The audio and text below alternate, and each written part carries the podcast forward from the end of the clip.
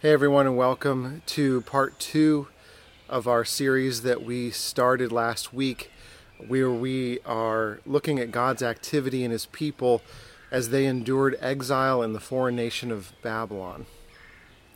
We're asking the question in this summer series what was God doing in their experience that can show us how to live in our experience?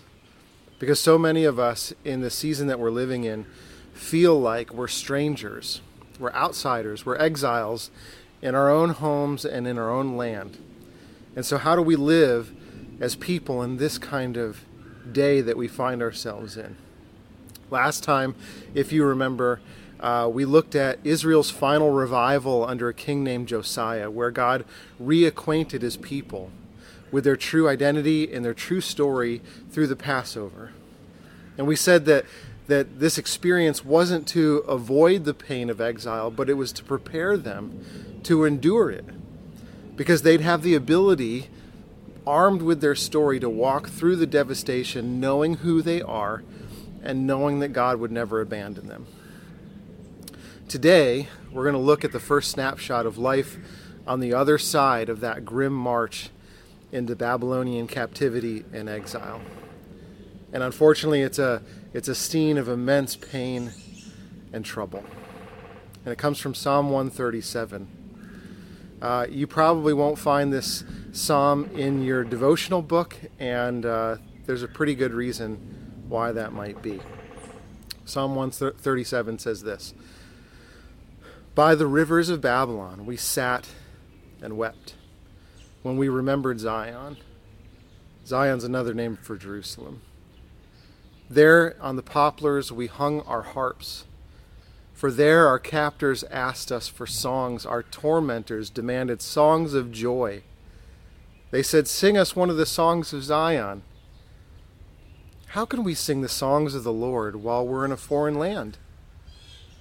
If I forget you, Jerusalem, may my right hand forget its skill. May my tongue cling to the roof of my mouth if I, if I do not remember you, if I do not consider Jerusalem my highest joy. Remember, O Lord, what the Edomites did on the day that Jerusalem fell. Tear it down, they cried. Tear it down to its foundations. Daughter Babylon, doomed to destruction. Happy is the one who repays you according to what you have done to us. Happy is the one who seizes your infants and dashes them against the rocks. In the midst of pain and torment, we proclaim this good news that God sees and makes space for the anger of those who are oppressed and held captive. He remembers the cause of those who suffer injustice at the hands of cruel governments or unrelenting pandemics. And in his anger, he's come to oppose evil in all its forms through the death and resurrection of his Son, Jesus Christ. Today, he invites you not to numb your anger or to blow up in rage and hopelessness, but to feel your anger and submit what makes you mad to Him so that He can channel it to manifest His kingdom on earth. Uh, there has been a lot of events in the world that are worthy of getting angry over recently. Um, we are, uh, we've continued to see uh, issues of systemic racism and violence against people of color, inju- injustice uh, done from generation to generation that, that hasn't gone away. It's just changed its stripes, but it's still here and it's popping up all over the place. And we're seeing uh, people in mass protests just saying, I'm not okay with this anymore. And I almost forgot for a few days that we're actually still in the midst of a global pandemic and it's now today. Um, I mean, it's been a few days, but uh, it, it's it's now claimed over hundred thousand people just in the U.S. alone. hundred thousand people. If that weren't enough, we have governments that both local and national, that either seem to bungle the response to it or, or take public safety uh, lightly or turned a blind eye to the reality of injustice that's been going on in our nation from its very inception. And, and I don't know about you, but I'm tired of talking about these things. Is there anybody who isn't tired of all this? I mean, we, all of us, I think, we want to move on. We want to get back to life as we knew it. And I was so tempted to be honest with you, perfectly honest. Right, we're, this is a day where we get to be honest with what we're feeling. Okay, you get to be honest, and I get to be honest. And to be honest with you, I I wanted to move on to other things. I had originally put Psalm 137 in the series, and to be perfectly frank with you, I wanted to cut it out and just do something else, focus on something else. But there are three things this week that gave me pause, and I couldn't shake them. The first was that I realized that I have unprocessed anger myself over a lot of these things, and I need to learn how to handle it better. And maybe that's you too. Or maybe you just get to watch me learn how to handle it better, and that's okay too. God's doing something in me.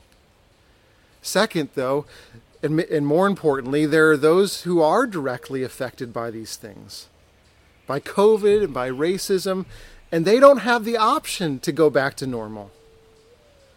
And maybe what God's teaching us is in this this time and this season is to learn how to continue to mourn with those who mourn. And the third thing that I couldn't shake this week, and maybe it's the most important of all, is that one of the things that I believe that God is doing in our day is He's reorienting us to remember what our anger is actually for.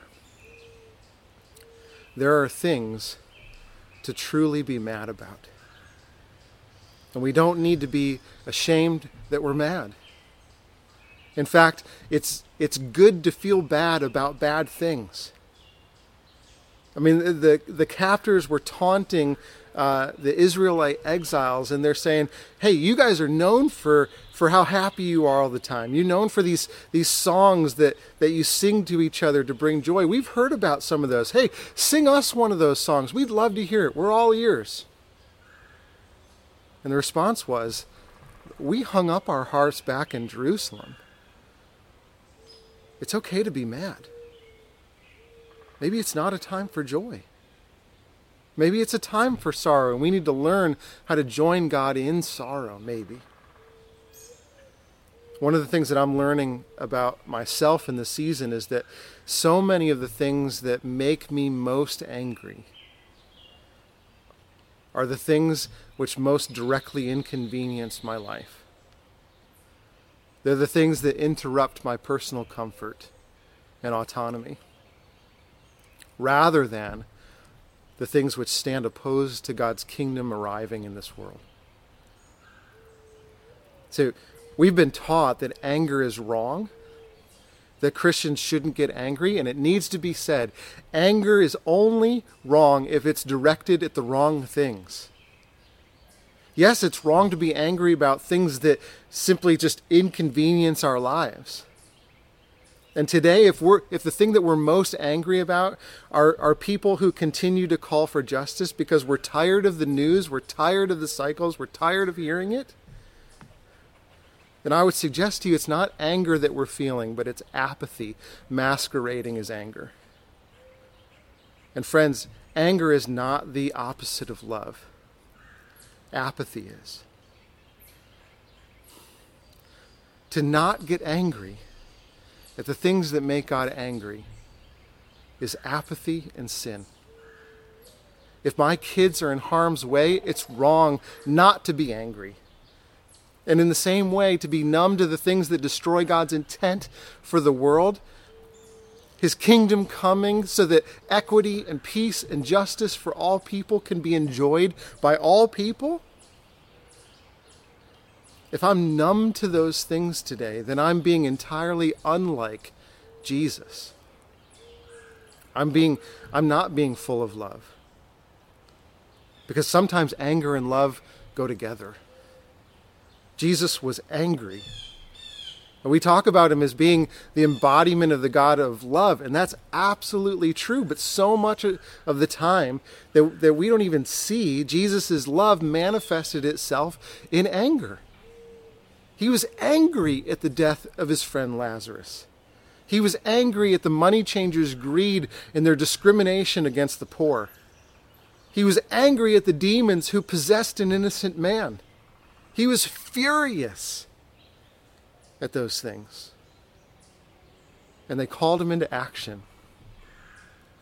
See, Psalm 137, the writer of, the, of this psalm is, is furious too. And he's furious as he reflects on the horrific events that he and his nation went through when Babylon came in, besieged their city, and, and, and took it over by force. They came in and they burned it to the ground and they carried them off into exile. And he gives an eyewitness account of this unspeakable justice, and it was unspeakable. There are two things that, that he brings to God, God's attention. He says, I can't forget these things. I'm so angry about them.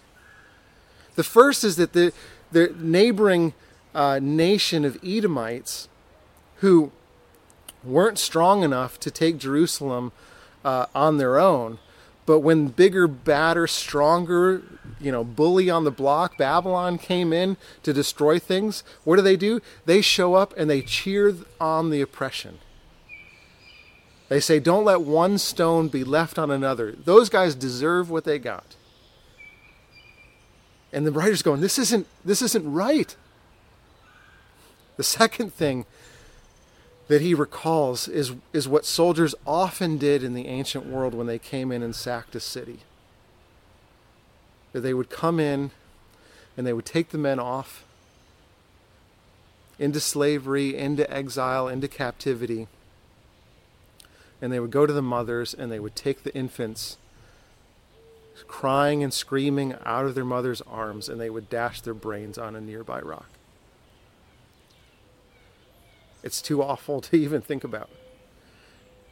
And in his anger, he's saying, I, yes, I, I, I want them to experience the same thing that they did to me. I want an eye for an eye. And we can debate whether or not he was right to pray this something as horrible as infanticide for his enemies. We could we could debate that all day long, but I think it misses the point. The point of Psalm 137, the point of uh, the fact that this is included in the Bible is that it's a raw, tear-stained cry for justice from someone who's endured unspeakable suffering and torment. And, and it's someone who's bringing the real way that they feel to God in all its messed upness. If I can use a, if I can make up my own word. But the good news is that God makes space for this person, and He makes space for us to share the deepest, most unsanitized depths of our anger and our frustration with Him. You know, my, my favorite part about Psalm 137 is that even though it doesn't exist in most hymnals, it exists in the Bible itself. God didn't cut it out, He didn't sanitize His scriptures, He left it in. Because God makes space for us to be angry about the right things. And today He invites you not to numb your anger or blow up in rage, but to feel what you're mad about and to submit it to Him. There are two ditches, I think, to, to the way that we try to manage our anger as Christians and they relate to one another. The first is to numb ourselves, and the second is to explode. See, to, to numb ourselves is to is to is to try to distract ourselves from what we're actually feeling. And we could do this through entertainment. We can do this through all kinds of different means. Or we, we might try to numb ourselves through minimizing the brokenness of our world and just turning a blind eye to it and just saying, I'm going to turn off the news, I'm going to turn off the social media, I'm just going to hunker down, I'm going to have tunnel vision. And I think that's okay for a time to sort of gain sanity, but we can't turn a blind eye to it forever. The, the, another way we numb ourselves is by uh, sort of shaming ourselves and saying Christians, you know, that we shouldn't be angry. And it seems easier, doesn't it? To numb yourselves rather than to feel what you're feeling. But I want to suggest to you that to deny your anger isn't healthy and it isn't helpful. And it often leads to the second ditch, which is after uh, stuffing our anger down, it often explodes on those who don't deserve to be the recipients of it. I, I realized this on Friday after a week of more news and um, and just being frustrated about the state of the world, frustrated with people that I know who, who I don't feel like are, are responding to God's Spirit in the way that I think they, they should. All these external things, but I'm sitting down with my kids going through schoolwork on Friday morning, and I'm getting frustrated with them, and I'm getting frustrated with the technology that's not working. I'm getting frustrated with my kids' teachers, even though they're putting in so much time and effort to, to, to finish out the school year and make sure that my kids are well cared for and that they're learning. And my kids and the teachers and the technology, none of them deserved to be the recipients of my anger, but it boiled over in ways that were unhelpful for me and unhealthy for them. So I realized that a lot of the anger that I was holding up, it wasn't about them. It was about legitimate things, but those legitimate things, I wasn't submitting them to God and I wasn't feeling them for what they, they were doing to me. And there's a better way. I think there's a better way. That what we see demonstrated in the psalmist here is this is the better way. He doesn't numb himself uh, to his anger. He actually says, May I never forget it. May I never forget. And if I ever do forget, I, he, and this is a musician talking, may I forget how to play my instruments and how to sing. And he doesn't just explode either. He doesn't, he doesn't take justice into his own hands. And he doesn't misdirect his anger towards those that, that don't deserve to be the recipients of it. Rather, he takes his anger to God. He takes how he really feels to him and he opens himself up to God. It's actually the embodiment of what we see in Ephesians 4:26. We all you know, sort of know this verse by heart, or we've heard it, or we've seen it, you know, plastered on on uh, posters or or, uh, life verses. But it says, uh, "Be angry and don't sin, and don't let the sun go down on your anger." And we we often use that verse as as though uh, as though it means don't get angry at all. But it's not what it means. It, it, it means don't sink into passivity. Don't, don't let the sun go down on it. Don't allow your anger to dissipate because just because it dissipates doesn't mean it goes away. It just goes dormant. See, volcanoes that go dormant don't go away, they just explode at the wrong time and on the wrong people. So th- this verse means do something with your anger before it does something to you. Bring it to someone who can do something about it. Bring it to God so that, not so that He'll just pacify you in it, but so that He can transform it into things that manifest His kingdom on earth. And maybe as you submit that anger to Him, maybe, maybe He'll he'll call you to bring that anger into the social sphere and to and to and to stand opposed to the forces that that are unjust in this world. That could be a, a very uh, godly, gospel centered way to deal with the anger that you experience from what we're seeing today. Maybe he'll call you to bring it to your community group and to discuss ways that you can take action together. Maybe he'll call you to express it to those that are directly affected. Maybe he'll call you to sit with wi- the widow and the orphan who lost a loved one to COVID 19 and, and say, Look, I'm furious and God's furious at death. And, and he hasn't forgotten about you and he will overturn this. He, will, he, he may bring good out of it in your lifetime, but he will deal with sin and death forever one day. It's been dealt with at the cross and the resurrection and he's coming again. I, we, we can have faith in that, but that doesn't mute our anger. It just makes us cry out, Lord, have mercy. Maybe he'll call you to go to a friend of color and just say, I'm, I'm outraged at what our society has allowed you and your children to endure. I'm outraged that I may have been an unwilling participant in allowing it to perpetuate. And I just want you to know I'm not okay with it anymore. Friends, I've had so many of those conversations over the last three weeks. Maybe uh, you're like me this week and you actually have to sit down with the with the recipients of your anger that didn't deserve it and confess that you've sinned against them and ask for their forgiveness and talk about why you're so angry as I had to do. Friends, we shouldn't stoke our anger, but we should feel our anger, and our anger should lead us not to just flash in the pan outrage that fizzles out quickly, but to long term commitments for justice and for God's kingdom to come in the world. Today, he invites you not to numb your anger or to blow up in rage, but to submit what makes you angry to him so that he can channel it as a way to reveal the kingdom in your midst and on earth.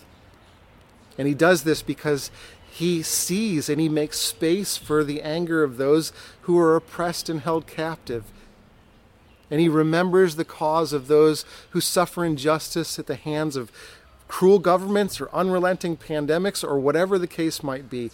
And in his anger, his furious love, he's come to oppose evil in all its forms through the death and resurrection of his son, Jesus Christ. See, the, the psalmist tells God to remember their plight, and it seems like God is being forgetful, like he's being passive, like he's not acting. And it can seem that way for us too. But I just want to remind you, I want to remind all of us exactly who this God is that the psalmist prays to, that we pray to. That we our God is Jesus Christ. And we take our anger to Jesus because he knows what it's like to endure suffocation at the hands of an unjust world. He knows what it's like to be ripped from the arms of his father and dashed upon the rocks of a, of, of a Roman cross. We take our anger to Jesus because he willingly endured that cross and the injustice that brought it on, so that he could triumph over the powers and principalities of this world through his death. And we take our anger to Jesus because he is now the world's true king and will come again to make everything new. And he can be trusted. As we respond this morning, I would just call you to ask for discernment and ask to ask the Lord this question Lord, what have I been angry about? What's the source? What's the root? What's what is causing me to be angry? Is it justified or is it is it not? Is it aimed at the, the, the things that you're angry about, Lord? Or is it aimed at the things that make me most inconvenienced? What's making me angry today? I want you to feel it. And there's no shame in what you're feeling. Just submit it to Him and, and ask for Him to, to show you, to, to, to dissect your heart. And He'll do that work. And then the second thing is, Lord, what do you want me to do with my anger? If it's unjustified, I'm, the cross has already taken care of my guilt and shame. I don't, I don't need to just heap more of that on myself, but it might mean that I need to go and confess it to, to him and to those that have been the unjust recipients of my anger and ask for their forgiveness. Ask for their restoration. It may be that it is justified, and God is asking you to do something about it. So ask Him, do you want me to, to act in some way that reveals your kingdom on earth?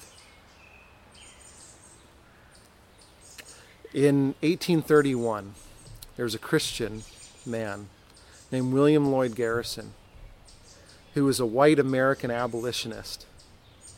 And he was angry. He was angry about slavery in the U.S., and he was motivated by his Christian faith, his love for Jesus, and his hatred to watch what, what people of color had to endure in his day.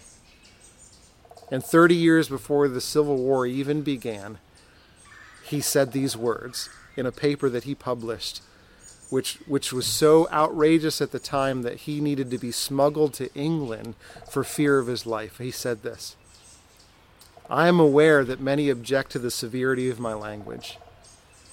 But is there not cause for severity?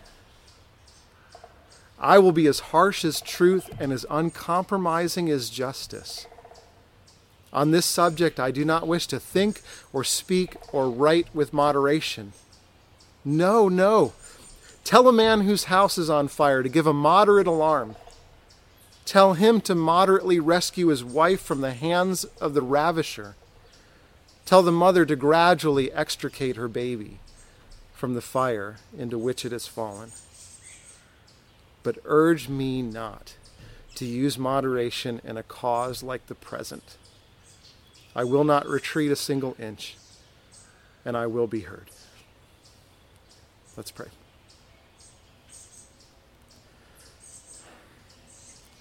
Father, we thank you that, that we can feel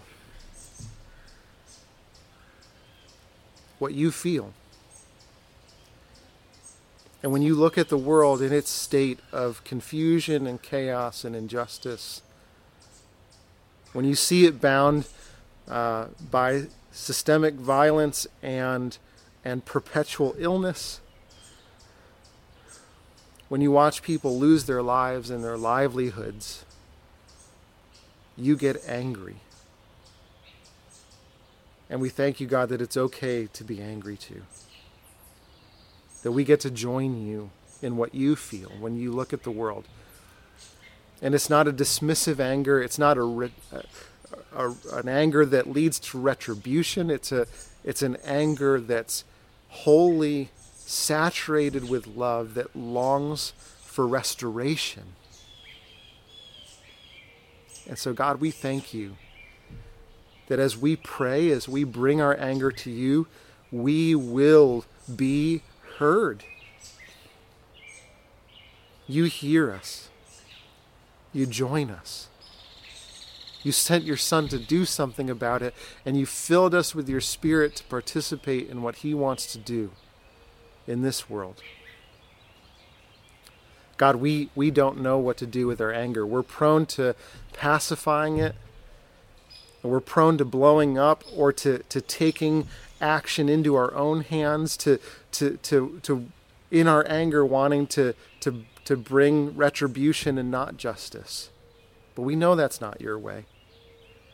Your way is to bring restoration. Your way is to bring reconciliation. And we want to we want to be embodiments of your ministry of reconciliation to the world. Lord, teach us how to do that in our day. And may we count the cost, no matter what it is. Lord, show us what we're angry about and teach us what to do. In Jesus' name, amen.